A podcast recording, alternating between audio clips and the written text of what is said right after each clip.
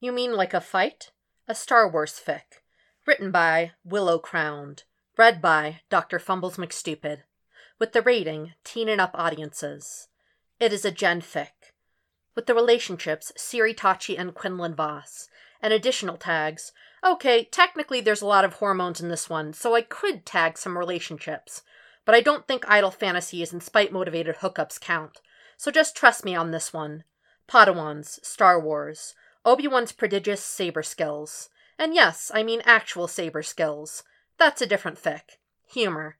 I have literally no idea how to tag this. No beta, we die like MNE. Summary.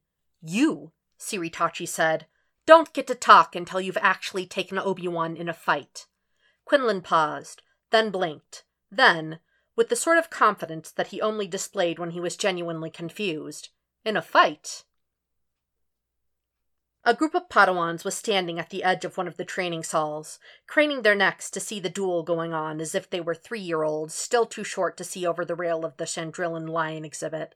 It was one of several tournament days set aside for the Padawans every year, when points were assigned, and, if you were fortunate enough to be in temple, and fortunate enough to have a master that thought dueling was worth learning, you could move up in dueling group, it was a widely maligned system, for, of course, it was very rare that Padawans got to choose the days they were back in the temple, and if your opportunity happened to fall on a day when one of the stricter masters, Bechla or Drin were particularly dreaded, were presiding, or worse, if you failed to be in temple for any of the tournament days, there was a good chance of being stuck in your group for another few months at least.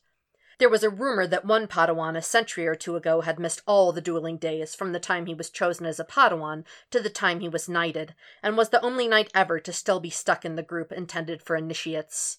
Nevertheless, despite the complaints, and Master Yoda could attest to centuries of them, the system hadn't changed, since it would be both difficult and incredibly inadvisable to withdraw all Jedi with Padawans from their missions at the same time every year, and would probably cause some sort of galactic collapse, even if it was a minor one.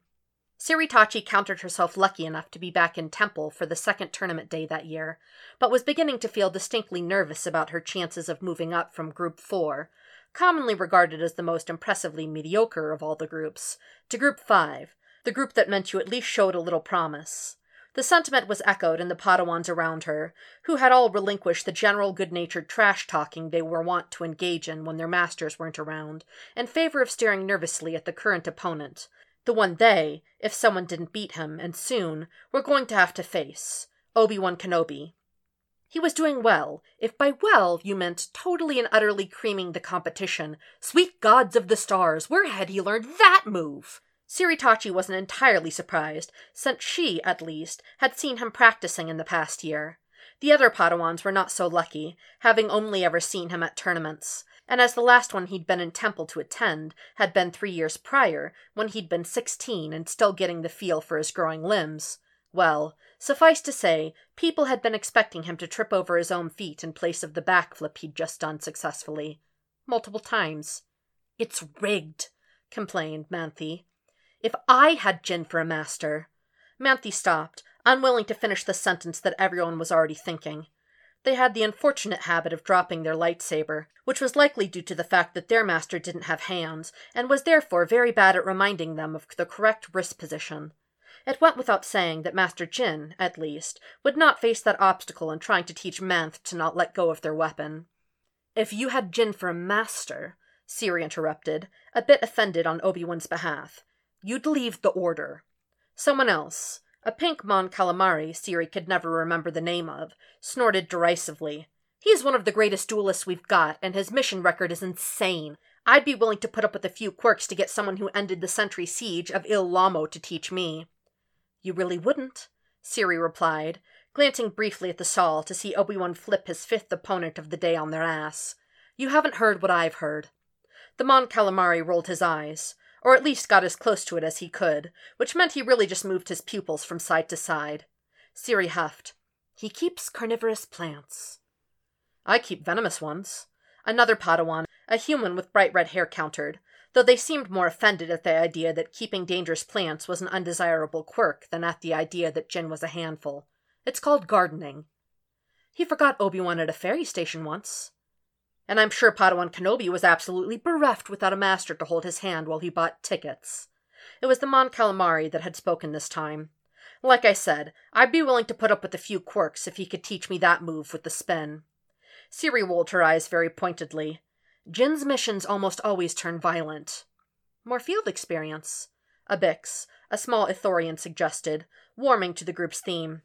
They get kidnapped at least 20% of the time. I've done the math. The Mon Calamari sighed. They're still alive and well, aren't they? Siri narrowed her eyes. Obi-Wan's had to walk through multiple sewer systems in the past year. At that, the Mon Calamari paused. There were downsides to porous skin, especially when you used it to breathe underwater. And, Siri added, they're the defaults for desert worlds, unless Master Riki feels like interrupting his retirement again. That sealed the deal. The Mon Calamari blanched, then sighed. It'd still be nice to be able to beat him. I'm going to last fifteen seconds tops. Calling it now. Siri wrinkled her nose, thinking. I think I might be able to do thirty, unless he's finally fixed the opening on his left he had last time we sparred. Well, I'm toast, Manth said. If I don't drop my saber on the way up there, he'll knock it out of my hand the second we start. Honestly, I don't know why my master keeps making me participate in these things, unless she's trying to teach me humility through humiliation. There was a general murmur of sympathy from the Padawans, all of whom had, at some point or another, been the victim of a very pointed lesson about modesty. I might be able to take him, the red haired human said doubtfully, if he's tired. They, she, Siri thought, remembering a clash she'd had with her a few years back, frowned. What are the rules on offhand accoutrements? No offhand weapons, the Mon Calamarian said, sounding very much like they wished it were otherwise. Oh, well, yeah, but like a bracelet isn't a weapon, right? She plucked at the embroidered ribbon wrapped many times around her wrist and tied in a neat bow. I've trained more with this, anyways. I don't see why I should have to use a lightsaber in these competitions at all. Tradition, Manth said bitterly. Hmm, the red haired girl said in a manner that implied she agreed with the tone, tossing her hair to emphasize her point.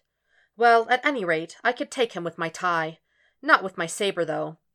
I doubt there's anyone who can, Siri agreed. Oh, I could totally take him. It was a new voice from the back, emerging from behind one of the half walls that obscured the entrance to the showers. The group turned around to see Quinlan casually smirking at them in a way that looked natural enough he had to have practiced it in the mirror. Siri looked back to where Obi-Wan was thoroughly trashing two Padawans twice his size, then back at Quinlan. She raised her eyebrows pointedly and said, Have you ever actually, though? Quinlan blinked, miffed. Well, not yet, but I will soon. A general murmur of disappointment went through the group, and most turned back to watch the fight.